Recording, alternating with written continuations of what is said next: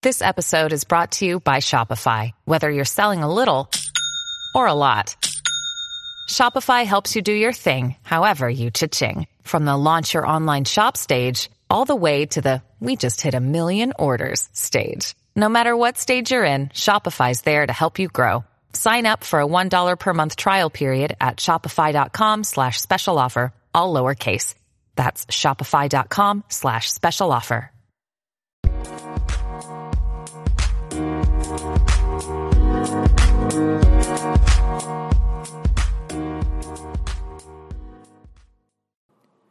Want to thank our sponsors over at OncoSpark for designing a platform that streamlines and standardizes the authorization process. As we know, the barriers for practices and patients due to prior authorizations are a clinical and a clerical issue. This new tool, AuthParency, optimizes staff and resources while decreasing the time that a patient must wait. This platform will seamlessly integrate with your practice management system and your electronic health record, alerting you to expiring authorizations or order changes. AuthParency's reports can also be used for internal development as well as payer and pharma accountability. Direct insurance verification and specialty pharmacy hub enrollment are standard modules in the platform too. So jump on over to oncospark.com. That's www.oncospark.com and look at their technology solutions. We're also going to put the information in our show notes. Schedule your demo for AuthParency today and get started with this amazing tool. Welcome to the Life as a Coder podcast series, brought to you by Ozark Institute, an initiative of OncoSpark, a technology enabled revenue cycle management company, discussing your life as a medical coder, offering tips and advice for coding students and professionals. Join us every Wednesday. Hello and welcome to the Life as a Coder podcast. My name is Jennifer McNamara, and I'm your host today. Our goal is to bring you timely industry topics in the field of health information management, as well as tips for work life balance. If you're a first time listener, we thank you for listening today. And if you like what you hear, please hit the subscribe button or follow us wherever you get your podcasts. I want to thank our sponsors over at Ozark Institute. Ozark Institute is an initiative of OncoSpark, a technology enabled revenue cycle management company. We're here with episode eight of season five. I wanted to jump on and talk about another specialty that is somewhat new for me, but super exciting. As the director of education at OncoSpark, I'm always looking to talk about the industry, those specialties that are on the minds of everyone. And one of those specialties that's super important is oncology. So I brought in one of my friends that I have here in the oncology space. Stephanie Thebarge has over 20 years of experience in healthcare, working in oncology, evaluation and management, education, compliance, and the list goes on. She is the compliance manager for private oncology hematology group in Southern Maine and New Hampshire, uh, the New England cancer specialist, and she's also the owner of Seacoast Health Compliance Consultation, LLC. They provide auditing and education services. She also serves as a member relations officer for the AAPC 2022 to 2025 National Advisory Board, and of course, has previously served as a National Advisory Board member uh, from 2018 to 2021, actively involved in her local chapters. So stay tuned for my interview with Stephanie Thebarge. The team at OncoSpark offers a unique opportunity to grow your career in the business of medicine through their virtual specialty conference series. The reality of attending conferences in person is constantly changing. We give you the opportunity to learn virtually from industry leaders in top specialties such as obstetrics and gynecology, pediatrics, cardiology, oncology, and orthopedics. We present timely industry topics to help you navigate regulatory guidelines best practices in coding, billing, and practice management from the experts in the field.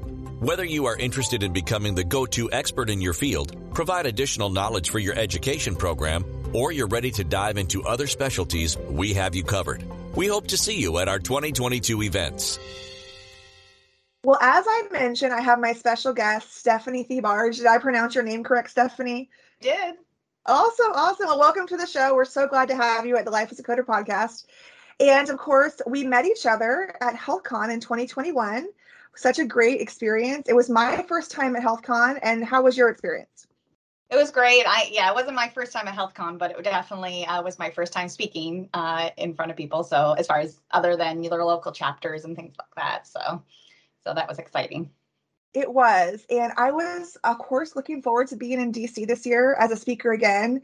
But I'm really grateful that we still have the opportunity to at least continue and speak to the attendees. Are you speaking again this year? I am. I'm speaking again this year. Yes. Excellent. Excellent. And so um, I, of course, love what I hear from you and see from you in the oncology space currently I am in a, role at, as education director and a director of education and coding at OncoSpark.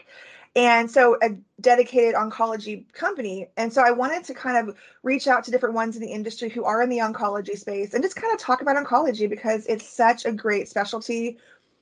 I'm from the world of orthopedics, so I'm familiar with specialties that kind of touch so many areas and so many levels, right? and oncology is one of those that has so many levels to it. So before we get into that, I want to let my listeners kind of know a little bit more about you. So tell me a little bit about how long you've been in healthcare, first of all. Uh, yeah, so it's been about 20 plus years. I can't believe it's just quick. I keep thinking back. I'm like, oh, it's now now we just put a plus on it. 20 plus. yeah, exactly. Right. Same here. It's crazy yeah. how plus. Exactly. So, yeah. so great. Well, um, so then within your in your career, you probably have had many roles to get you to where you are now. So, what different roles in the revenue cycle have you had the privilege of? So yeah, I started out at the front desk, where a lot of our, I'm sure, listeners uh, started as well. So we, I started the front desk. I moved into billing uh, when a when a position that was not too long after that because I had done front desk at other places before. But in this particular oncology practice, um, I moved right into billing, started learning how to payment post, started learning how to reconcile payments, AR, um, charge entry. Uh, then I got my in 2009, I got my CPC um, and really started um, auditing and looking specifically at um, oncology and E&M auditing, and that that proceeding with getting another certification after that. Um, and yeah, so really. I've been in a lot of different roles. Um, from the auditing, I it was basically a coding compliance specialist at that point, um, not so much billing specialist, but coding compliance. Um, then I moved into a compliance manager role where I oversaw basically every um, AR, all the AR in my department, and wrote policies for our charge entry side of things. And then I do contract credentialing and contract contracting uh, with the payers. Um, so I kind of feel like I, I I know all the roles, authorizations, all of them. I know I've, I've, I've done them all. I think so because you have to. You have to know everything so that you are better, well-rounded person and well-rounded individual to know how it affects everyone. Um, a drug.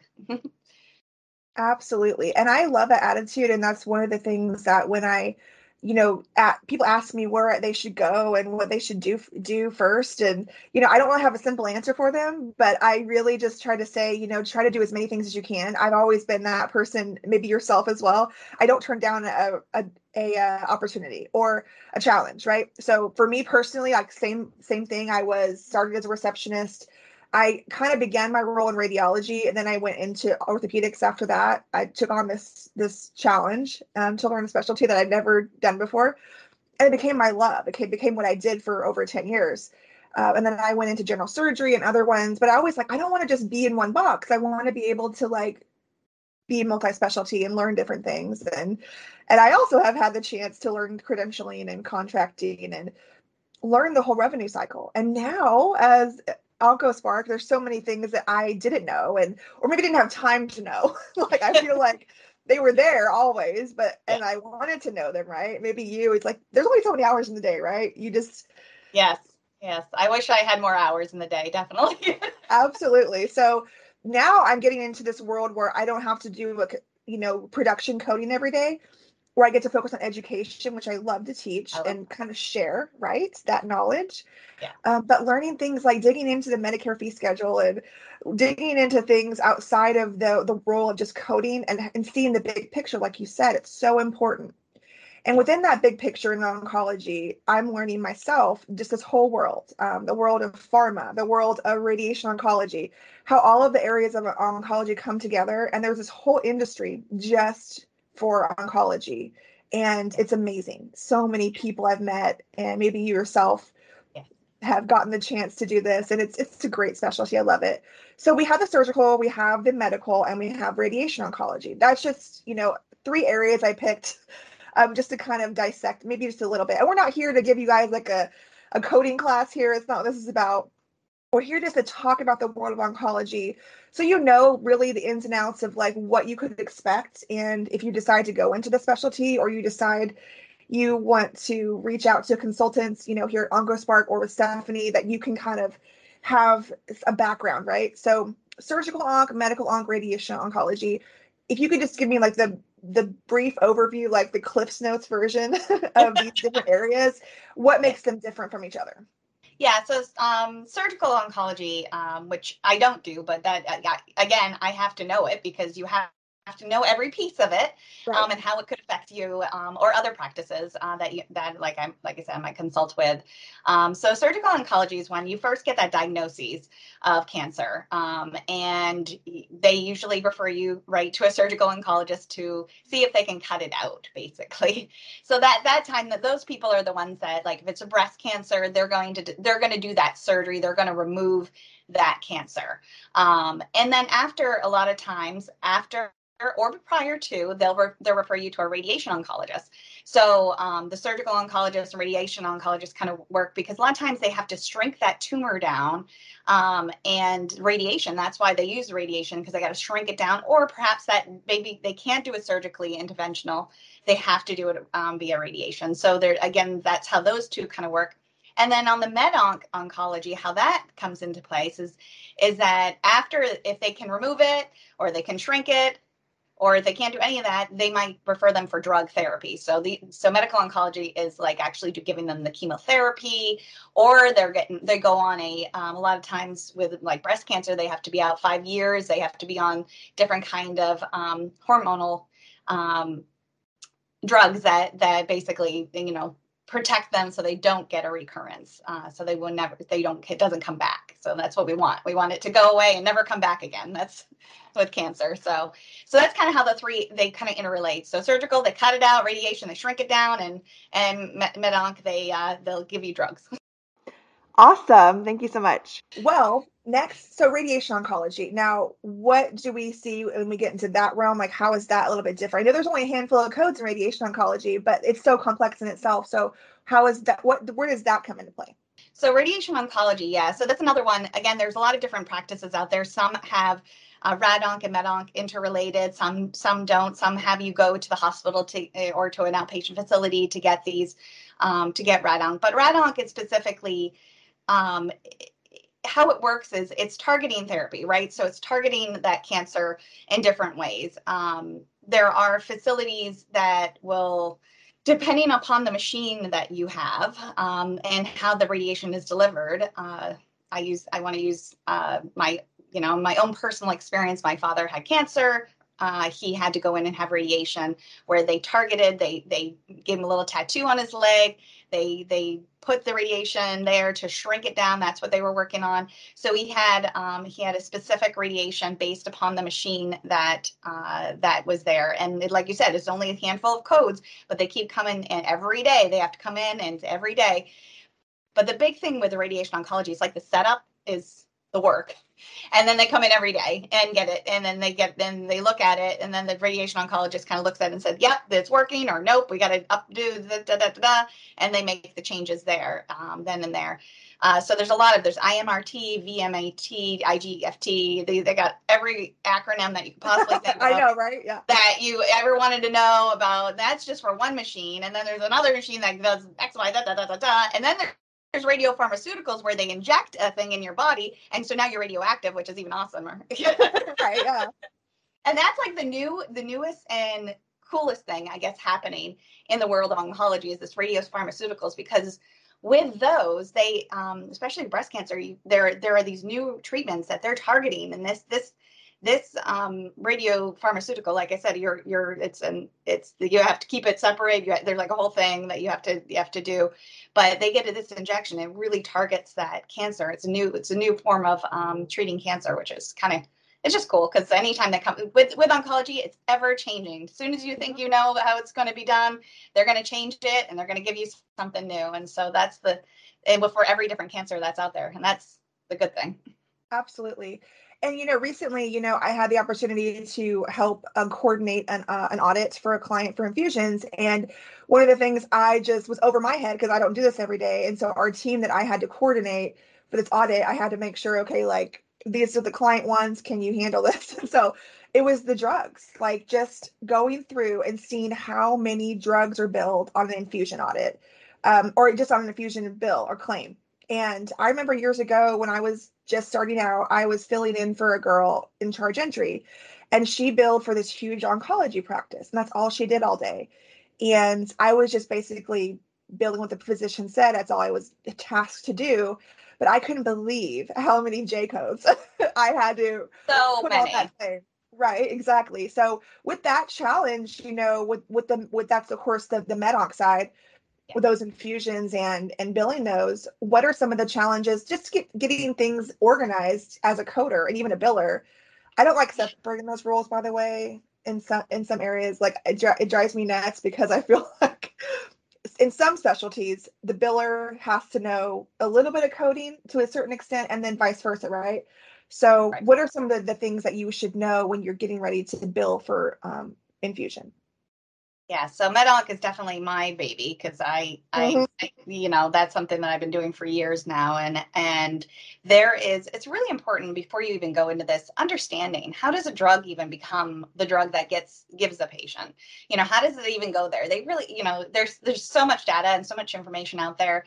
Um, um, and like like I said, I'm giving a presentation on it. This is you know specifically on drug, just because there's just people don't know. They don't understand how it how does it go from experimental to actually give it to the patient.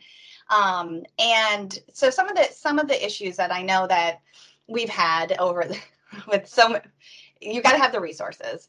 You've got to know, you've got to understand the, the hierarchy of the drug. You got to know what place of service you're in uh, and what, what to code it as, because every place of service has different admin codes um, where you know you might code it this way if you're inpatient you might code it this way if you're outpatient and if you're independent facility code it this way so it's really important to know um, when you're like and i think that's the hardest part um, and why people are kind of shying away like they don't want to learn oncology because they think it's complicated. It really isn't complicated. You just got to you just got to understand the guidelines and got to understand the ins and outs of the drug and how that even becomes and where to go. And if you have all the if you have the tools and resources you can learn it. And in our company um, we one of the things that you know when I, when we when we hire somebody new i'd rather them not have a lot of experience because i can train them the way i want to them to be trained right? And understand that this is how you know so they're learning everything fresh. And then they mm-hmm. might go and have their get their certification in oncology hematology you know because that's that's important to have once you've been coding it for a while.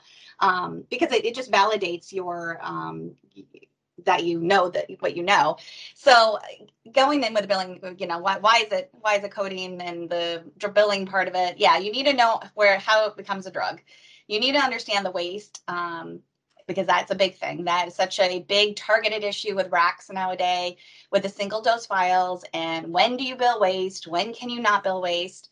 Understanding how to even read a medication administration record. Those are your MARs. That's where the nurse mm-hmm. charts on how how to how long is that patient had that drug get infused understanding how it's going in there. Is it going in their arm? Is it going in their port? Where is it going in their body? Is it going through their back? Um, there's a Ommaya reservoir in the back of their head. They could have it in there. There's so many different things that you can, you know, have them intrathecally. So it's important to understand what do those mean? Okay, and and how is that patient getting that drug in their body? Absolutely. Um, then there's the whole loveliness about clear bagging, white bagging, brown bagging. Oh my um, god which which you know if you if you've never heard that before um, it basically it's different ways that um, payers are trying to get around certain things so clear bagging is when a when a patient let's say they there's a couple different ways. Obviously, your med person could order the drug. That's what most people do. You you get your drug, they're going to order it, they're going to supply it. But some um, some insurances say we want that we want to send you. We're going to go through because we can get a better price. We're going to send you it, and that's called white bagging. Um, some want you to go through your pharmacy benefit, so that's called clear bagging. And brown bagging, which is a no, no, no, no, no, don't ever do, uh, is when a patient brings it in because you don't, again, you don't want somebody to brown bag that.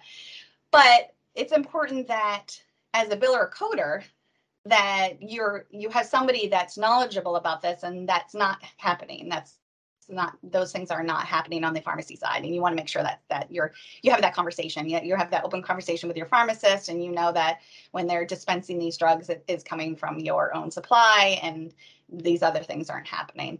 Um, unclassified drugs is another lovely challenge that we've that i think both ar team and the charge entry team uh, both both deal with because one charge entry has to make sure they they put the information in the electronic loop and segments that this was an unclassified drug and here's the invoice and here's the NDC and here's how it's billed and they go and they bill it out. And then on the AR side they get it and they deny it of course or they want medical records or they want this or that um, and so you have to send them invoices and everything for these drugs that are unclassified. And why are these drugs unclassified? These are just new drugs. They just they're just new to the market. They're fda approved. They went through all the rigmarole of getting fda approved. They just this is the first time they're given to a patient and and uh, now that it's approved for this, like lung cancer or this particular cancer, um, they uh, it's fresh, it's new, it doesn't have a code. Um, but a lot of insurance companies uh, balk at it. So then you then you got to deal with that, and that's been a frustration I think for a lot of us that do you know because we want to give that patient the very very newest and the greatest and the best out there and we don't want to be um, we don't want to be using a drug where we if we have a new drug on the market we want to use that one so so i think that's that's important to know. Has the payer even loaded in their system yet? Um, you always have to look to see it uh, because they're going to release those you know the HCPCS new codes, and you've got to keep looking to make sure that it has it doesn't have a J code yet, or you know it doesn't have a Q code or whatever it's going to have. Another big issue is admin codes, and do you are you should you be billing with it because again these on these complex drugs there's the chemotherapy admin or complex drug biological admin which is your 96413 infusion code. Do you bill that or are you billing the therapeutic one? And some in, some payers tell you you cannot you cannot bill even though that's a complex drug you can only bill this therapeutic. You can't bill the highly complex biologic drug infusion code. And same for injections. Um, they'll say you can't code it as a 96401 which is your is your infusion your, your i'm sorry your injection your hormonal injection code. And they'll say no we want it therapeutic injection. That's what you got to do so you've got to know policies. And so I think that's one of the hardest things with billing because not only you have to know how to bill it, but you also need to know every payer policy out there because they have their own way of telling you how they want it done. Oh, and oh, absolutely. So that's that's that's some of the some of the hard parts of it. And you know, and just keeping up with the changes because like I said, indication indications and usages of drugs change daily. Um, they can get approved. FDA approves things all the time. They're all constantly approved stuff. So if you don't go check your um, package insert or your NCCN guidelines, uh, the if you don't go look at those and know that that's appropriate um, and this is the diagnosis is appropriate, um, then you could potentially, you know, not be billing it correctly, or you could be. Um, and sometimes I have to inform the payer of their changes, and that's that's always fun. Absolutely. Oh my goodness, there's so many levels, right? And so this is one of my things since I've been in the industry 20 years, just 20 plus like trying to like figure out okay i've seen this. I've seen this process error. I have uh, been tasked to try to improve processes in my in my career. And so that's what i've been kind of making notes on and just kind of you know challenging myself to constantly improve. And so now in my role that's what i'm doing and trying to see what clinics out there facilities providers you know do they do they need this assistance? Because there are so many i've worked for places where you have coding separated from the billing Mm-hmm. And some of these, you know, outsourced companies, they actually will um, separate that. And they may have processes in place that work for them, but for some specialties, it's so important that there's cross training at least. You know, if you're going to have someone just code the chart, right? they have to have access, like you mentioned, to the MAR summary. They have to have all of that information for for the for the infusion side and the surgical side and all whatever they're doing, right? So they have mm-hmm. to have access to to that information to code it appropriately. But are those coders trained enough to know that their job is also to make sure that they when they put that code on there, they have the right modifier on there if needed. Do they understand the payer guidelines on those codes? That's my biggest pet peeve, right? Is like you code it, but you just completely ignored Medicare. They don't accept that. You completely ignored this insurance. They don't want it that way. And you don't know that payers have their own modifiers, right? right, exactly. Oh, I want this and that. And that's like those claim scrubbers are really important to to build in their into your systems if you to catch those kind of things so that if your coder missed it that you know medicare will you know for these drugs medicare will never want these this admin code so if it gets built together uh, then it needs to kick back to somebody to review we have it in our system um, that the AR and the chart team worked really um, close together um, but if there's anything that denies from the payer that's modifier or based upon the admin because they're obviously you know there's there's certain um, there's certain diagnosis codes uh, not diagnosis codes the contractual um, adjustment codes and and um, the denial codes that are specific to um, these those modifier no modifier or it needs it needs a different admin code. So we send those back to charge to review. So not only are they educating themselves on if that particular payer is requesting that but they're also educating the, the rest of the staff so that they you know because again if you don't if you don't if you don't communicate it doesn't get changed and you, you have that continual issues absolutely and that's the biggest thing that i work on too like with our clients we like to have a really good communication and good relationship so we want you to know like we have a team in place we have people that do different tasks. So we're going to let you know ahead of time. This is your main contact person. If you have an issue, please let us know. And it's so easy to be efficient, even on if you're outsourcing. Like if your company is being outsourced to help with the practice, that you can make it successful as long as you understand all the pieces. And I do see some companies out there, unfortunately, that just don't know everything about that specialty and they take on this task mm-hmm. and it, it becomes this huge mess right because they don't know that specialty right and my like one of the biggest um problems is like the CO 197, which is if if you don't know that, that means you know they, there's no prior auth. so that that's basically now that could mean anything. That's what you get for a denial, but it doesn't necessarily mean there's no prior auth. It just could mean a hundred other things. So again, with something as simple denial as no prior auth, you have to do your due diligence to look and see is it because the authorization was truly there was no prior auth? Was there an authorization? Was it applied to that correct drug?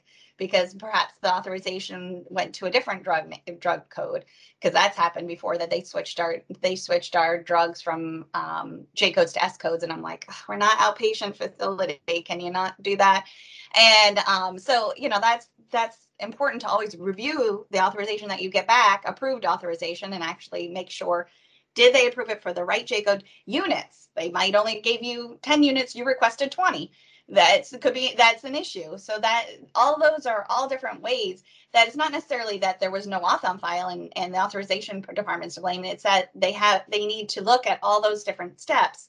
Did it get it? Is it attached? Is it for the units? Is it an MUE issue that they will not, you know, just because you have got authorization for 30 units, do they actually pay 30 units? Will they actually pay 30 units? Doesn't mean I find that happens all the time because half these places have third party authorization departments and then they don't talk back to the payer and we have that particular issue. So yeah, something Absolutely. as simple as that. Absolutely. And prior authorizations, oh my goodness, they're so huge. Like when you look at the data out there, and I've done research on this, different facilities, like on average, what I've calculated for some facilities is they they end up writing off like hundreds of thousands of dollars every year. If you talk about a big hospital facility, like they're putting those patients in and out, in and out, in and out, and they don't have time. Maybe sometimes they think they don't have time to do this, and it's hundreds of thousands of dollars written off for authorization errors. So many, right? Yes. And then there are some tasks that I've learned over the years that can be completely automated. And I feel like there's and we have a software out there that we that we sell that's for prior authorization tools for oncology specifically because a lot of those things can be super streamlined, can be super automated so you can focus on the important tasks getting yeah. organized right like making mm-hmm. sure you have this in place so you know this is happening this is my next task i have to get this done this is coming up due this this authorization or this follow up on this authorization like notifying you you have to fix this now before it becomes a problem and so many people are still doing things manually they're just like yeah.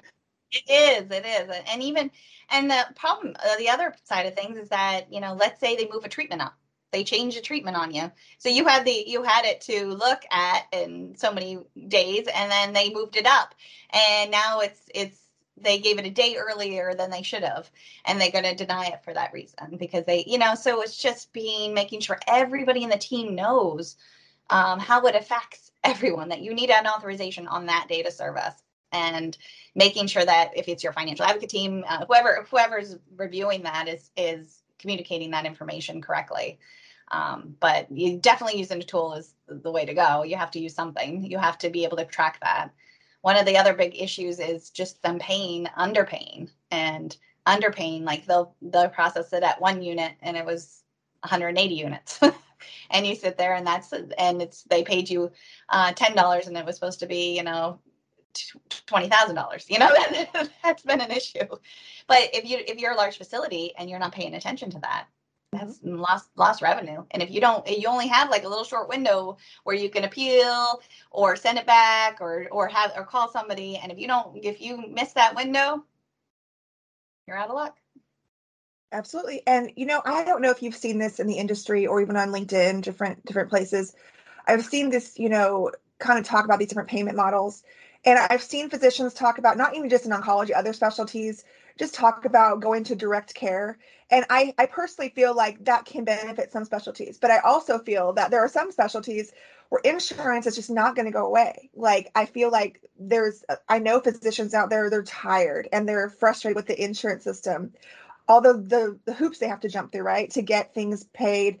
Maybe some facilities think, okay, I'm going to cut my coding staff to save money.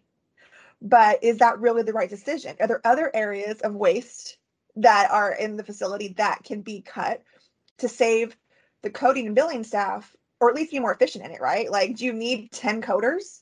Or do you only need like maybe one or two well trained ones? Yeah. Yeah it's definitely i you that's that's a hard you know line but yeah you're right. I mean they want to save money but the other is you need to have these people in place so that they can so you can keep all the money that that you're you're billing for. And that's the big thing you know that I I am a fan of making sure we have you have enough people. I mean, they say I think they say that you need about three to one for for a physician per physician. So if you think of that, that's a you know somebody that's AR staff, charge entry staff, and a PA staff. You know, just just in the billing side of things, like mm-hmm. looking at that. Um, that doesn't happen in any life I know, but we have the three to one ratio per provider. But you know, it's so you think about that obviously your your team has got to absorb all of that extra work. There there's a, definitely a you need to have those um, experienced coders uh, because one it will make it efficient. If you have systems in place where your particular emr will drop the appropriate codes it's not 100% perfect. So mm-hmm. that's why you need to have that coder there. Okay so you might have a computer assisted coding software through your emr that gives you these are the codes that we think but you've got to there's there's a whole other piece of it. It's not just about the admin code, but you will have to check the admin code per payer guidelines. Mm-hmm. You'll have to check the modifiers. You have to check the sequence of diagnoses. You have to look to see how the diagnoses appropriately um, put on there for those drugs for those particular um, diagnoses. Each drug has specific diagnoses. You know, they you know this is used for this bone mets, and this you know this drug's used for for this reason. And so you have to make sure that that diagnosis is on there and it's appropriately documented, um, which I do. I ha- I do hear the physicians. Uh, you know, there is that they do a lot of peer to peer. I think the payers are. There's been a lot of issues with them completely you know they, they you know that sometimes the payers think they know better yeah of course and and I hate to say that, um, but it, it's that's a frustration, you know, and because the providers like, no, no, no, this is the best drug for this patient, um, you know, and if it's anywhere, you know, because let's say they're 82 year old patient, they're not going to give them this this particular um, drug that's that's you have to because some of these some of these therapies are there's first line therapies, there's second line therapies. Um, so let's say you have an 82 year old patient, they're not going to give them this drug that could possibly it's toxic to them like it's toxic mm-hmm. for uh, to their kidneys and things like that right. just ca- cause them more issues than that so they want to give them the next thing as if they already had that because this is this is worse for them but trying to get that to go through a payer that I'm not going to give them this really toxic drug just because that's the first line therapy. I understand it's the first line therapy, but this patient would be better suited taking this other drug um, that's actually, you know, it's it's it's on label for that you know particular drug for that particular um, diagnoses but it's just sad that you know we have to have that fight all the time and the doctors are continually those peer to peers and talking to their at the at the payers um, at each payer and saying yeah i need to give this drug and um, and it's really it's unfortunate for the patients you know and their care. And and so we're always looking at is can we give them free drug? We're going back to the you know a lot of times we go back to the pharmacy um, companies and asking them you know because they a lot of the pharmacy companies they're going to help you to at least trying to navigate um, if you can't if you catch it and before the patient gets the drug um, they have a lot of times with the pharmacy companies they have ways that you can put through and say well if this doesn't pay if if if, if the insurance doesn't approve this um, they'll they'll provide either free drug or they'll they'll reimburse uh, uh, you on the drug. And uh, so a lot of people are using that nowadays because it's you know so that we could end up giving the drug to patient and um, because that's important. You know the, the, the it's important to follow obviously protocol, but it's also important to give the patient the best treatment. Absolutely. And so having, you know, teams in place that um, know all these things and can be the patient advocate, so to speak. And, you know, they get caught in the middle sometimes, but we need to make sure that the staff is like up to speed. They know exactly what to do to help that patient because they are the reason that we're here, right? I mean, like we're here for patient care, right? I don't know if you've heard of the of the uh, healthcare advocacy summit. They they started last year. It's coming back this year, and so I'll be going to New Orleans this year to speak at that conference. But I just love it because when I learned that there was this whole network of, of people out there with pharmacology or the pharma and like providers and patient advocates out there trying to help the industry help patients. And it was just a, a, great thing to learn that this is a thing. So I'm I'm excited to to see how that goes. Um, but again, I mentioned the payment models and like it's just there's so many changes in the industry. Many of that happened even since the pandemic so I just really want your thoughts. Like, what do you think the industry is heading? Like, what do you think about these models? Like, how they could improve healthcare? Yeah. So we uh, we participated with the Come Home project, which is the very first project um, in with with Medicare and like tr- just trying to reduce costs. And that's what the, this is all about: reducing costs um, for the industry.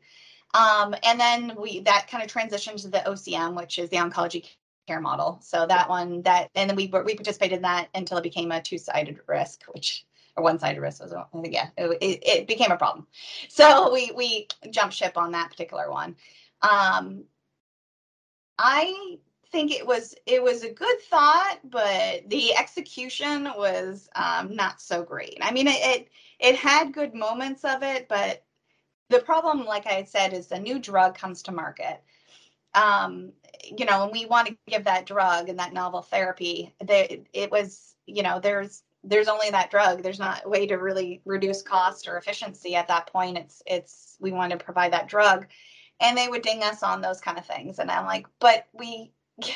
we should be giving these new drugs. So that so again, I, I, I did not like that particular their methodology. Let's just put it that way. When I when I dug into the um, the calculations and how they did they calculated stuff. I, I thought it was it was it was great for a practice that didn't participate in come home and was and was really wanting to reduce their costs and was starting afresh. It was great, but for somebody in our in our practice, um, we we had already done all that. We were reduced our costs, so there mm-hmm. wasn't that much of a savings for for us, and we were already working pretty efficiently. Right. Um, so it didn't help. It didn't help us move the needle. Let's just put that way. Right. Um, it opened up to different uh, procedures and things, and that you know that we could do better and things that we mm-hmm. we um, put in place. But it didn't really uh, caused the needle to move that said, wow, look at all of this cost savings that we did because of um, our participation in OCM. Um, with advanced, you know, care plan, you know, the the whole the, there was a lot of different things within it that that um, I think made a better patient, um, like it's better for the patient, like they would they better know, experience for them, yeah. Trans- yeah, better experience for them. But, but you know, as far as like, because they they asked us to, you know, make sure that we gave them, uh, which is kind of funny, kind of pulls back into the no surprise billing act. But um, like we had to give them estimations on how much their cost. Now it's not it, a lot of it will go. It's obviously Medicare. They probably they will never probably see that cost, but they needed to know this is how much your treatment's going to cost, and this is how you know. So the transparency, I guess, um, that was some of the good the care plans that were put in place. The checking to see, um, you know, advanced care planning if they wanted to uh, again, you know, what should they be moving more to palliative care versus a, you know, curative care? What, you know, those kind of evaluations just brought that more into light. Um, the radiation oncology model, I, I know it's, it's, it's, I, we don't have to participate in, with it, but, um, right. but I do know that it, there's a lot of, you know, it depends on your location. It depends on if you have this, you know, the, the, the access to care I um with these, I mean, I, I think they're they're all moving towards value based, you know, value based care, and I think really that's where we're going. Um, they want to pay, they want to pay, they want to pay you a lump sum, and then you figure out how you're gonna, you know, here's here's you've got a patient that presents with this cancer, and here's your lump sum for that cancer, and you just you have to figure out how to how to treat surgically uh, radiate it and you know chemotherapy it right all all within that that money that we give you and i just i don't know how they can do that unless you were yeah. I, I just don't think it's possible because treatments change constantly and um, for every patient it doesn't matter if it's a medicare patient or a you know a, a anthem patient you know i just don't think it's i think we're definitely moving there but i think they've got a way to go right. A lot, a lot, of things worked out, right? I mean, obviously, it didn't happen when we thought it was going to happen. so, so it's definitely with anything that they, they bring about, like there's always going to be questions, right? Like, okay, well, if this happens, what do we do? Or if this happens, what do we do? So all of those variables with any kind of new new structure are going to be needed to answered, right? So that's I I totally agree with you, and I I think that's just the conversation that we just need to keep having. Like, just keep talking about it and just you know, when they ask for, you know, subject matter experts to say, hey, this is what we think, you know, we're going to give that information. Um, but anyway, so, oh my goodness, Stephanie, we had such a great conversation today. And I'm so glad we got to get together. And uh, I wish we were going to see together in person and in DC, but I know. I, of course, personally am going to be checking into Stephanie's presentation on oncology. So if you are in oncology or you want to be in oncology and you're going to HealthCon, I really recommend signing up for Stephanie's presentation. I will be there. and uh, if you're interested in wound care and lesions and excisions, I'll be speaking in session 2A. So check nice. me out um, for that if you're interested, uh, any listeners out there. Well, thank you, Stephanie. And for those of us who are interested in learning more about you and what you do and, and your consulting, where can we find you? Yeah so find me on linkedin and definitely send me a message. I love uh, like i said i love just learning new stuff and and reaching out. I certainly i've been doing this for 20 plus years. It doesn't mean i know everything but i certainly i do my due diligence and i research. And I, you know being a coder you've got to research. You got to do your own work. You've got to take take it and uh and make sure you you follow through you know? And i think that's the biggest thing with with oncology is that if you can if you can get the tools necessary um, by again talking to somebody that's been there and done that. Um, and that that's gone through this. And teach yourself you can you can learn so much and i hate to say this but you can learn so much you can from the internet but you can really can you just can. going on to some of the cms.gov websites or oig websites or learning at, or nccn websites or um, even the pharmaceutical companies websites are really helpful when you're trying to understand how does this drug happen you know the, the fda websites all these websites are out there that have all these great facts as faqs and and um, and that's to be honest that's where i found a lot of my information as i was learning and growing because i didn't have anybody that i could really look to and talk mm-hmm. to so i had to go figure it out and then network network network You know, that's what you got to do. You've got to network. You've got to meet other people that are in your oncology world and that touch that stuff that you do and read and ask those questions and and uh, like I said, LinkedIn is is a great place to find me. Um, and please, uh, you know, send me a send me a friend request, you know, on there, and and I'm happy I'm happy or a linked request, whatever they're calling it now. I don't know what yeah. they call it. Connection, yeah. Whatever that is. So Wonderful. yeah, I'm happy. I'm happy to talk more about it. And I do have my own consulting uh, firm as well that I do on the side to to help um, educate. And that's what Jennifer is talking about. Education is key. You know, we all need to educate each other. Absolutely. Well, thank you so much, Stephanie. And we will put her information in our show notes. And we will, of course, uh, look forward to um, seeing more from Stephanie um, as she continues to uh, to reach out and, and share her education with us. Great. Thanks so much. Thanks for joining the Life as a Coder podcast. Please feel free to rate or subscribe wherever you get your podcasts. We appreciate that effort. It helps us share the show with other healthcare professionals just like you. Join us next Wednesday for another episode. We'll catch you then.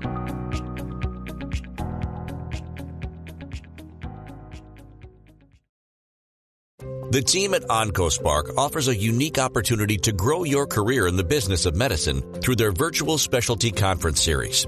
The reality of attending conferences in person is constantly changing. We give you the opportunity to learn virtually from industry leaders in top specialties such as obstetrics and gynecology, pediatrics, cardiology, oncology, and orthopedics. We present timely industry topics to help you navigate regulatory guidelines, best practices in coding, billing, and practice management from the experts in the field. Whether you are interested in becoming the go-to expert in your field, provide additional knowledge for your education program, or you're ready to dive into other specialties, we have you covered. We hope to see you at our 2022 events.